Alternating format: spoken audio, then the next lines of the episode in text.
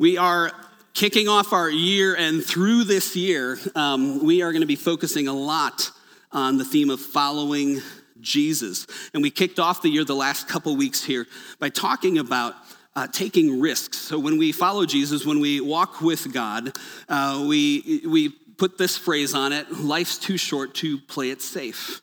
And so we looked at this pattern throughout so many characters in Scripture, throughout the Bible, where, where God calls people to partner with Him. And, many um, of these stories, uh, theologians actually see so many of them that they call these stories call narratives, all these instances all throughout the Old and New Testament. And we unpack the pattern uh, which is four parts to it. Um, the beginning of the pattern, the first thing is God calls people, gives them a difficult assignment, by the way, but the first thing, God calls them, and then they respond. That's the second thing, and almost always they respond in fear. uh, but then the third thing is God gives a promise, He gives reassurance. Uh, and then the fourth thing is simply this they have to decide yes or no to obey God or not obey God. And um, it doesn't matter if we're afraid, it doesn't matter if we think He called the wrong person, because that's happening all through Scripture as well. Uh, God never lets them off the hook and goes to find somebody else. He leaves it in their court to say yes, to say no. And the truth is, He operates that way in our lives as well. And we get to decide when God calls us to do something difficult, when God calls us into an area that might involve some growth or some stretching for us, even if we're afraid. Uh, we get to say yes or no and trust God and move into this. And these patterns, these stories uh, show us this adventure that God intends for life to be uh, for people who walk with Him. His story, his reality, we call the kingdom of God, is what Jesus called it the kingdom of God. It's a story of risk, it's a story of adventure, and it calls us up out of our smaller self centered stories, because our smaller self centered stories are all about us usually. We want more comfort, we want more security. God calls us out of our own little kingdoms into his story, his kingdom, we rise above all that stuff that would try to keep us uh, in mundane, uh, self centered living, and we follow God. We take these, these risks to live a life that He has for us, a life to the full, not a, not a safe, comfort filled life, but a life where we get to partner with God actually to make a difference in blessing our world, in, in bringing the kingdom of God. Now, this year, we're also going to talk a bit more about what the kingdom of God is like. So we'll get to that. But um, Wednesday nights, I got to tell you, we are having fun. Um, we're we're going to reconfigure our rooms a little bit because we had so many people trying to cram into that room and we split into a few different spaces. Uh, but we're having a blast. And what we're doing on Wednesday nights at 7 o'clock, we're calling them Discover Groups. And we are in there kind of summarizing the message for just a little bit. Don't worry, I don't preach the whole thing, right? And then we break into, uh, this time we had to go into three different groups and we discuss and go deeper in what the message was about. And it was so uh, incredible and actually kind of um, confirming the sense that I had about where God is taking us in this direction. Because before I even finished the message last week and before we got to discover groups, I was just really aware that for you and I, to, to rise into this challenge where God calls us to trust Him and take some risks, if we're going to say yes to the things that God has for us, uh, because it's stuff that often seems scary, right? It's stuff that is going to stretch us and grow us, something uh, God calls us to often might cost us. And if we're going to do that, um, I'm going to need to be convinced uh, of something. I'm going to need to be convinced. It's going to at least help me be um, obedient if I can be convinced that God is good and that He can be trusted. So that when He calls me, I go, Ooh, that looks scary. Okay, God, I do trust you.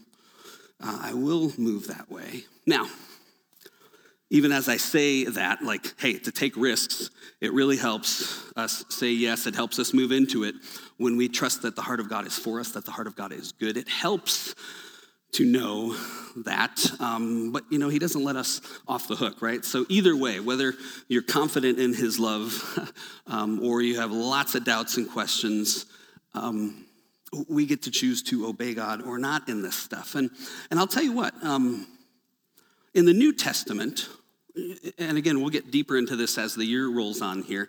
The followers of Jesus in the New Testament, they faced a lot of really scary and even painful stuff. Uh, but they were so convinced of the love of God that they endured things like hardship and persecution and continued to walk with God. They, they clung to the promise, even in the midst of pain, that nothing can separate you from the love of God. Nothing, right? That's the promise God gives us when we step into these risky places. And the Apostle Paul says in Romans 8, Who shall separate us from the love of Christ? Shall trouble or hardship or persecution or famine or nakedness or danger or sword? That's a pretty good list right there that might make me feel like I've been separated from God's love and maybe I've gone down the wrong path. But no, he continues in verse 38 and says, I'm convinced that nothing, nothing can ever separate us from God's love. Not life or death, angels or demons, neither the present or the future, nor any powers, nor height or death, depth, nor anything else in all of creation will be able to separate us from the love of God that is in Christ Jesus our Lord. Nothing can separate us. Nothing. And this points us to one of the things that Jesus came to earth to demonstrate to us.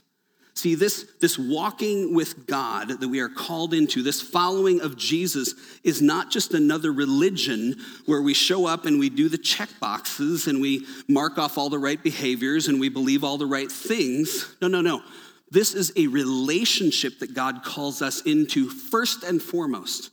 It is a relationship that He calls us to. And in fact, we talk about this a lot here. It is a love relationship that we are in with God. It's, it's a living, breathing relationship. It's, it's a relationship that is intended to grow with our lives. That our connection with God as we begin walking with Him doesn't just stay the same, but it's something that grows and deepens and that we get to step into.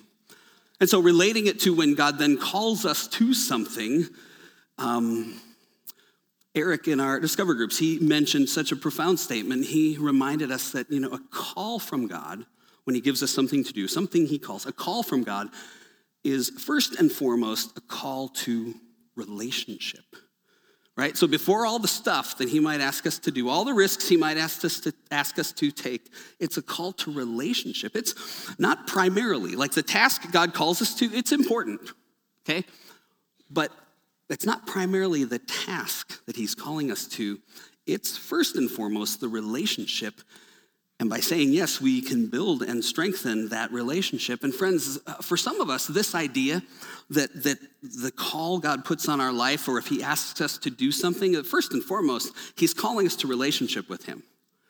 That, that changes everything for some of us. Like, whoa, I have not thought of it that way. Um, and so the question that we move into is a pretty broad one, but it's a question worth asking yourself this week. I've been asking myself this same question, and I'll continue this week uh, coming as well, but how do I see God?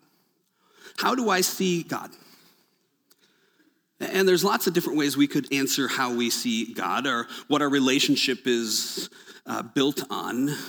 See, because when we respond to God out of a loving relationship, and it really does have a connection between God's heart and ours, then even if I don't quite understand or I'm afraid, I can move forward out of trust and love into what He's called me into, which is based on a love relationship. Now, that is very different. In our men's group, we talked about that this week. Um, it's very different to do things that way instead of where some of us tend to go that we see God as the boss, right? God's the boss. I'm just going to, you know, do the check mark so I get a good review, right? So, how do you see God is a question worth asking yourself this week. Is it a loving relationship? Or is he just the boss and first and foremost the boss? I mean, Jesus is Lord, yes, but first and foremost, is it just about the check boxes or is there a relationship happening here? Because when we realize that God's posture towards us is not one of just being the boss, his posture towards us is relational, connected love. It makes a huge difference on our willingness to trust Him. or not to trust him. So, friends, uh, uh how do you know that you know that you know that God loves you? Um, not just know that, okay, God made us. No, that's important and good. But, and not just know that, okay, God is all powerful. Wonderful to know. But how do you know that He loves us? And I'm guessing in a room this size with a, the variety of people that we have, some might say, well, Doug, of course I know God loves me, right? I've been a Christian for a long time, so I, I know it. But I even felt specifically towards those of us who've been Christians for a while. Um, I'll say it this way. For those of us who maybe have been Christians or been in church for a while, I think we can easily hear someone like I'm talking about, talk about, you know, this God is love stuff and think, yeah, yeah, yeah, yeah, I know already. I know all the Bible verses. I know what the Bible says. I know blah, blah, blah, blah, blah. I can spit it out. Um, I know, right? I know in my head, which is a good thing, right? I mean, being able to list Bible verses that say God loves me, it's a good thing. It's a good thing. But hear me, it is not the same thing as experiencing the love of God. Like we can know it in our head, but that's not the same thing as, as the love of God sinking deep into our heart in ways that we can know, not just in our head, but in our heart.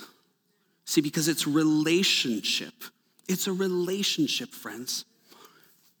Think of it this way um, my son Noah is 20. What if, when Noah was born, what if um, I wrote him a letter? Son, I love you. Fold it up, hand him the letter, and then I disappeared. And uh, he carried it with him, maybe folded it up in his pocket and kept it there, and every once in a while pulled it out and read it. Um, now, if I did that, he might know that I love him.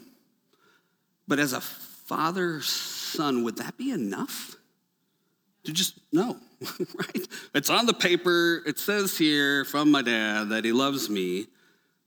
That's not enough. See, he would need to be able to enter into it, to experience it, to live in it, eh, even though I'm a very imperfect father. Uh, which makes it interesting that God uses this picture of a father for his relationship with us as his kids. Because don't you think God knows that that's one of the most dysfunctional, painful relationships for most of us, right? Even, even if your dad was great dad, um, no dad is Jesus Christ. No dad is perfect. Um, so, dads, let yourself off the hook a little bit. um, but, but, but, but, we have to, as children, know that we are loved by our Father. And maybe that's even why God uses this Father imagery for our relationship with Him, is that He wants to redeem that, especially for those of us that didn't quite get what He intended from our earthly Father experiences. See, the experience is very important when it comes to our relationship with God. I'm not saying that knowledge doesn't matter. Absolutely, it is important for us to know what the scripture says, right? Read about God's love, memorize the verses, believe the right thing. Yes, do all of that. But, friends, don't stop there. God wants you to live in His love day by day in a relationship with you. And in fact, again, this is part of what the seminar uh, in a couple weeks is going to help us move deeper into. That relationship, one way that God describes it is, is that He is, again, our Father. And, there, and there's a word in the New Testament that's a very intimate word for, for father, um, even more in, intimate and childlike than daddy. Um, dada is the actual interpretation of Abba. Um, and Jesus used this word when he prayed to the Father. He called his Father God, he called him Abba, Daddy, Daddy, Daddy. And sometimes we get a little uncomfortable with that, but I'm like, hey, Jesus himself used this word. There's something he wants us to know about our connection and intimate connection with God and relationship as well. The Apostle Paul says and uses the same word. He says, We have not been given a spirit of fear. Um, he says, You did not receive a spirit when you came to God, you didn't get a spirit that makes you a slave again to fear, but you received the spirit of adoption, and by him we cry, Abba, Father. It, it reminds me of, um, so now that I'm older, um, it's nice to have a grandson because he's starting to do this. But when Noah was little, and maybe some of you parents can remember when your kids were little, some of you that have kids, maybe this is a wonderful part of your day. And if you're that age right now, hang in there because it's a beautiful thing. Hang on to these moments, guys. But when, when you uh, maybe leave and then you come home or you come pick them up from somewhere and your little one just lights up and runs to you, right? What if we were to see God that way? What will happen when we begin to be delighted and treat God as this with our abandoned trust? Hearts that are so grateful to embrace our Father, just like our little kids run to us. It'd be very different for some of us, right? Some of us see God maybe as our coach, right? He's the coach. He wants to make sure that you're going to get a better time on your 40. Uh, he wants you to improve. He wants you to lift more, do better, be better. He's going to coach you up to get there. Um, that's how some of us maybe primarily see God. Um, others of us, maybe we see God as our professor, right? We're going to get the right answer, do the right thing, give the right essay, right? I got to know the right thing and do the right thing. God is the professor. Um, fine, that's fine, but it falls so much short of where God invites us into relationship with Him. What if we begin to test the waters, some of us, maybe for the first time? To test the waters and see God as a perfect Father who delights in us. Whether you're 5 or 15 or 35, 55, 75, 95 years old, that you begin to walk into this connected heart with God our Father.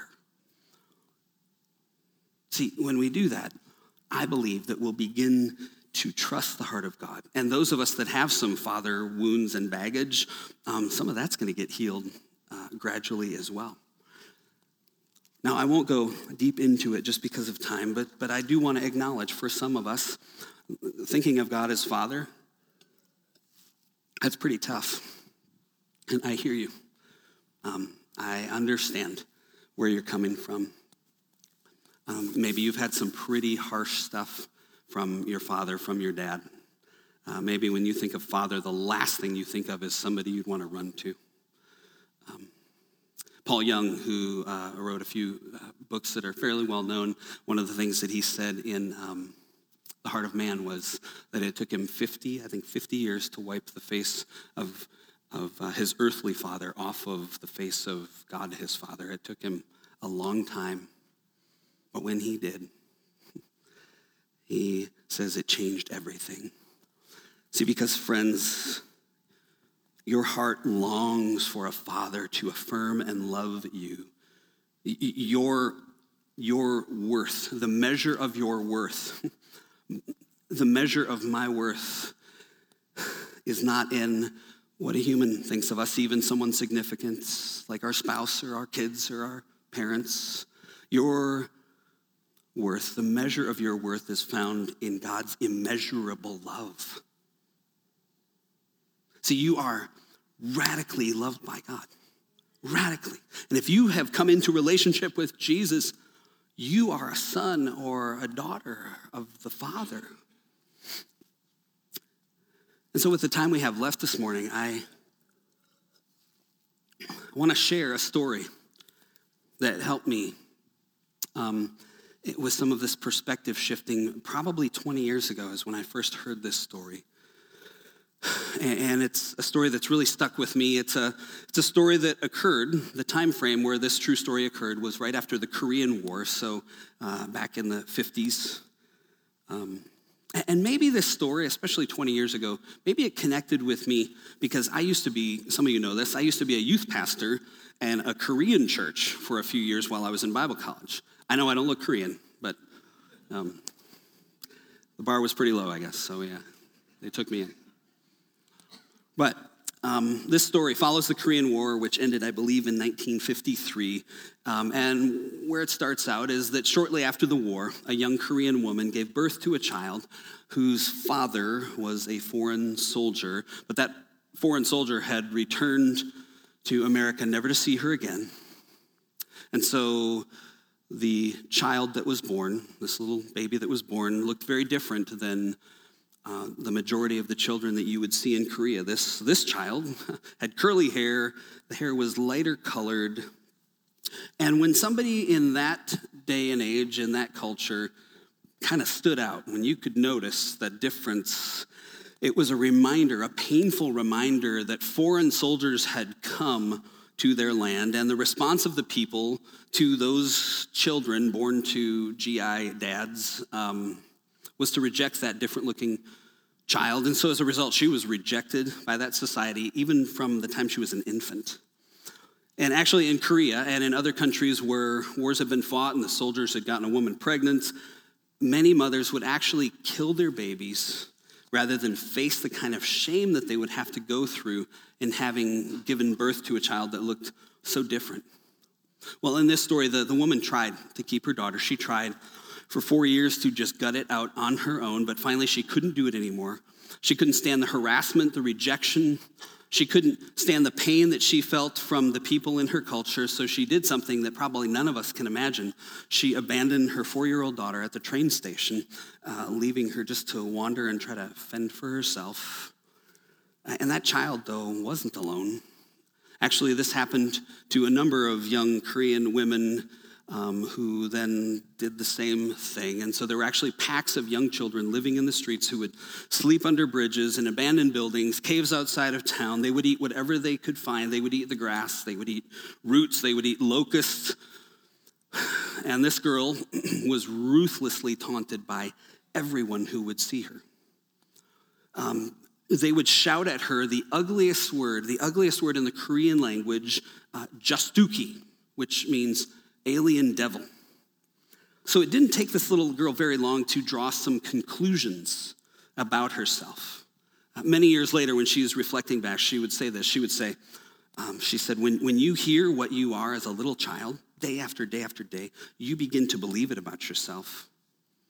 She said, I be, believe that anyone could do whatever they wanted to me physically because I wasn't a person, I was inhuman, I was dirty, I was unclean, I had no name. She didn't even know her own name. She said, I had no name, I had no identity, I had no family, no future, and I hated myself. Four years old. For the next two years, that little girl barely stayed alive on the streets. And finally, a World Vision nurse brought her to an orphanage that had been started, but it was an orphanage with very little funding. There were very little things there. Things were very sparse, not much to go around. Conditions were primitive, but at least she had a place to go. Um, at least it was a place to stay, a bed to sleep in. And after a few years of being there, they got word at the orphanage that a couple from America was coming, and their intent was to adopt a little Korean boy. And so word just spread like wildfire throughout the orphanage. Uh, this little girl at that time then was now the oldest one. She was nine years old by then. And so all the children were super excited because they knew that at least one child, just one child, would have a future. One little boy would have hope. And so they were all excited in the orphanage. And, and this girl, she would take time to like groom some of the little boys in hopes that one of them might be chosen by this American couple. And so the next day, then the the man and his wife from America, they came, and, and here's the words of the little girl. This is what she recalled later. Uh, when she saw the American man, she said, It was like Goliath. Goliath had come back to life. I saw this man with his huge hands lift up each baby, and he loved every one of them as if they were his own. She said, I saw tears running from his face. She said, I knew if they could, they'd have taken the whole lot home with them. and then, she says, he saw me out of the corner of his eye. Now, let me tell you, she said, I was nine years old, but I didn't weigh much more than 30 pounds. I was a scrawny little thing. Listen to her description of herself. She said, I had worms in my body, lice in my hair, boils all over me. I was full of scars. I was not a pretty sight. But the man came over to me. He rattled something away in English, and I looked up at him, and then this huge hand of his came down and he laid it on my face. And he was saying, I want this child.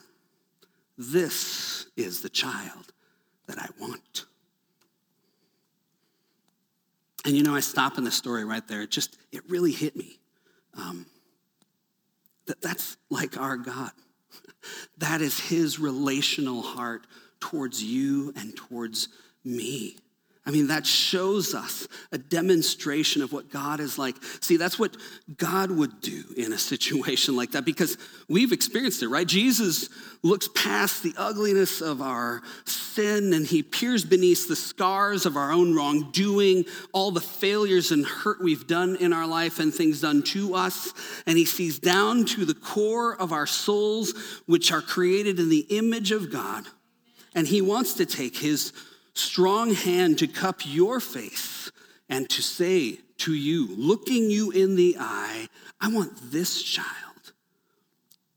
This, this is the child that I want.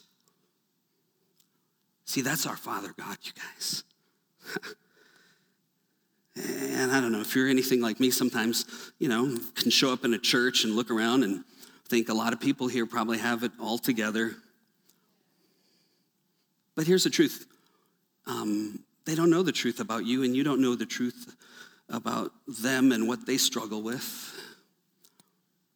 And so sometimes we're tempted to think, well, yeah, maybe this is all fine and good for somebody else. But if people really knew what was going on inside of me, uh, like you might be thinking, I see that this little girl looked repulsive from the outside. But if you get to my insides, my fantasies, my secrets, sins, and struggles, it's, it's pretty dark, some of you might confess.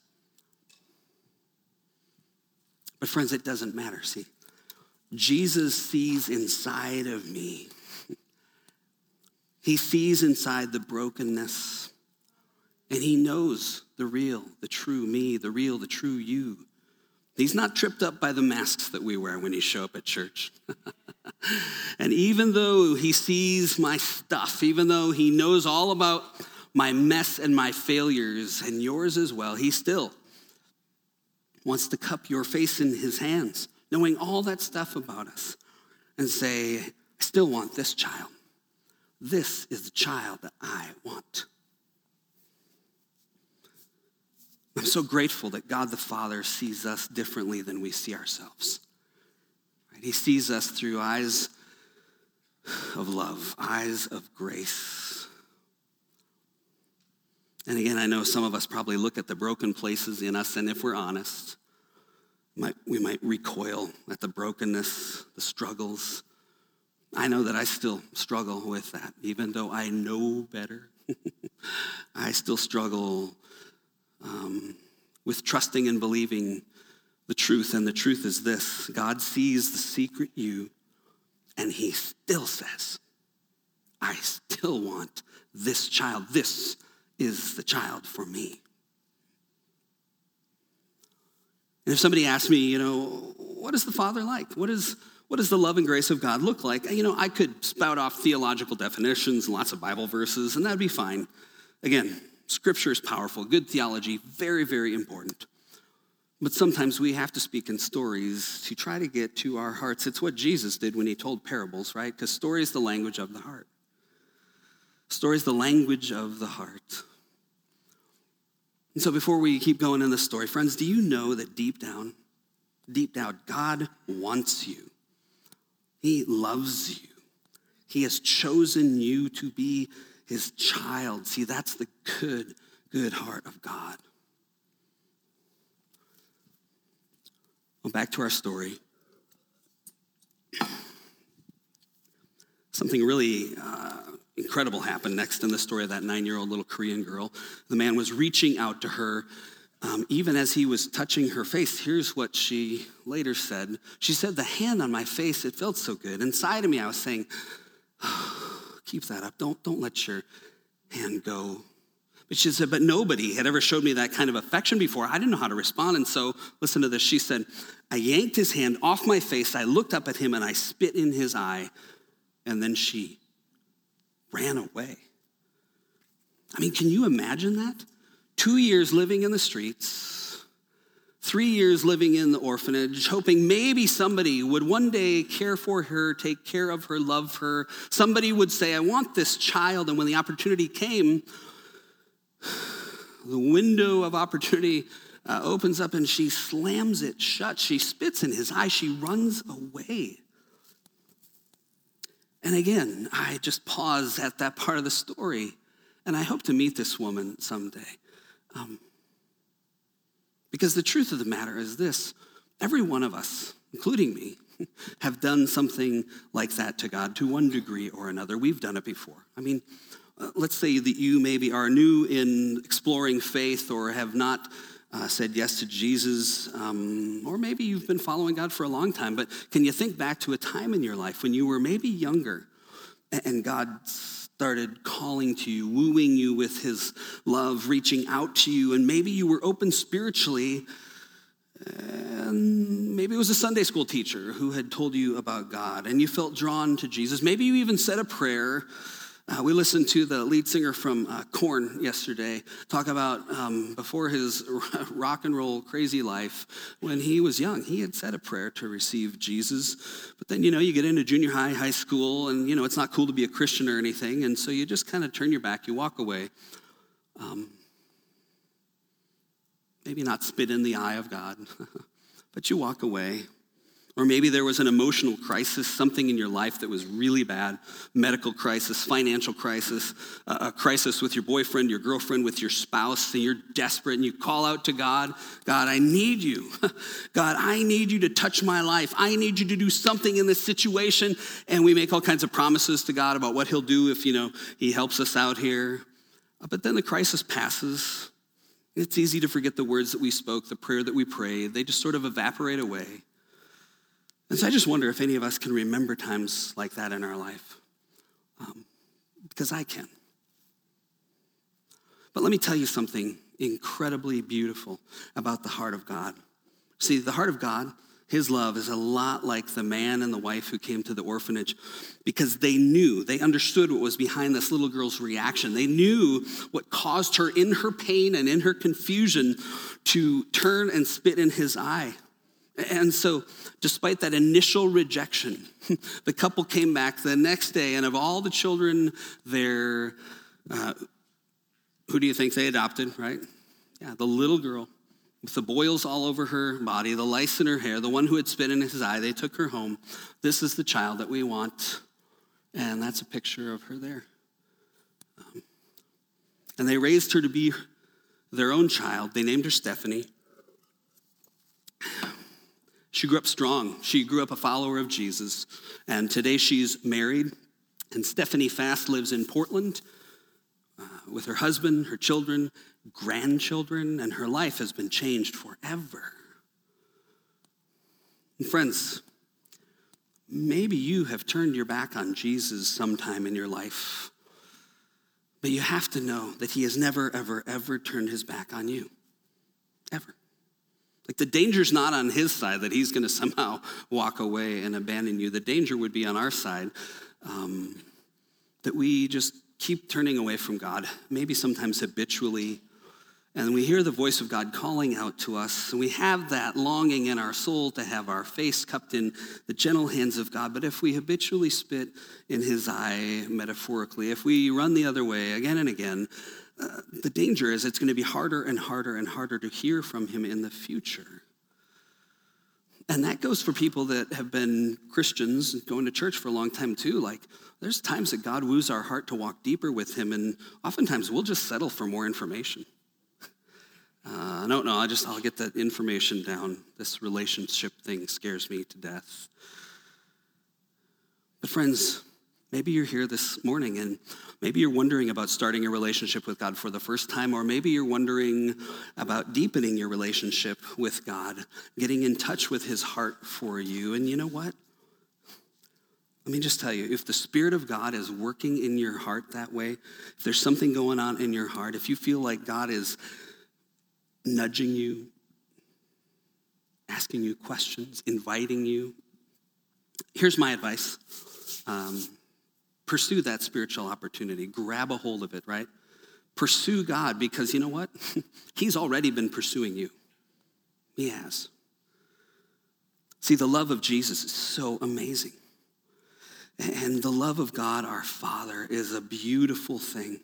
See, God wants to adopt us as his son, as his daughter. And in fact, the metaphor, right? Adoption is used um, in the Bible to describe the relationship that we can have with God. We'll put Galatians 4 on the screen. Um, it's adoption, right? Verse 5 here God sent Jesus to buy freedom for us who were slaves to the law so that he could adopt us as his very own children. See, God has chosen us, friends. We're his child. All we do is say yes. And then it's a done deal. He doesn't care what we've done in our past. Maybe there's consequences that come from places, but as far as God's concerned, He wipes all that away. You are made brand new. Which sometimes even that is hard to grasp, isn't it, right?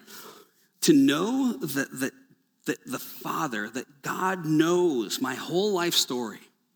He knows every skeleton in my closet. He knows every moment of sin, every moment of shame, every moment of dishonesty that darkens my past. But because of the grace of God, none of that is counted against me, and He loves me. He loves you. And again, friends, uh, it can be real easy for some of us to go, yeah, yeah, I know how this works. I know the deal. I've been a Christian for a while. Um, the problem is, we might know that we're children of God, but it gets easy to slide back into the slave side of things, right? Instead of behaving like a child of God, we behave like a slave that forgets that we are God's loved children, that He wants relationship and connection with. So, so we get busy. I get busy. I often forget and I get busy. I disconnect my heart from the heart of God. I start to get impatient and irritated with everybody. I start to look down on others who don't serve enough, people who are not as committed as we are. Um, friends, that's what slaves do. We behave like slaves when we resent people. Uh, when we judge others who sin differently than we do, we're behaving like slaves, not like children. But even then, it's so great when we do that, and we all do that, we don't have to live there, right? You might act like a slave to fear, but the truth is you are a child of God, a dearly loved child of God. Romans 8. You didn't receive, let's read that verse again, a, a, spirit that makes you a slave again to fear. You received the spirit of adoption, and by him we cry out, Abba, Father. See, God knows right now even as he calls us to follow him, he knows.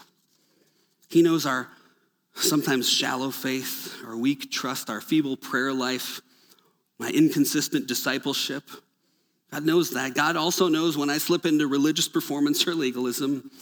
Wherever I'm at, he comes back to me, to you, wraps his arms around us, and says, I dare you to trust me. I dare you, Doug, to trust me, to trust that I love you, Doug, not as, not in some way that you have to earn it, Doug. God says to you, I love you just as you are, not the way you think you should be. Let me love you. Let my grace soak into your life, transform your heart. You're my son, God would say. You're my daughter.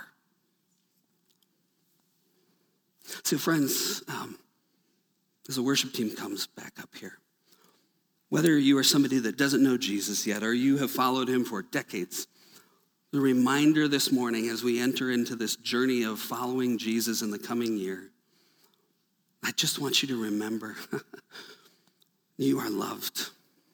You are loved. And you can say yes to God. You can say yes to the Father. You can follow Jesus because there's a good, good heart of the Father his heart is good, it's for you. He can be trusted.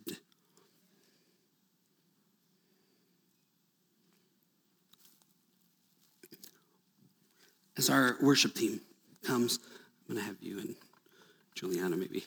Yeah. We, um, we're going to have something for you to put in your pocket this week as a reminder. And it's really a two sided thing because we talk about both of these things a lot here at Hope. And the first one is um, the side that is on the black side. Let's try to, let's see, advance the slide here. I think I have another one. There we go. This side. And just carry these with you this week. One side says, God, how do you want to love me today?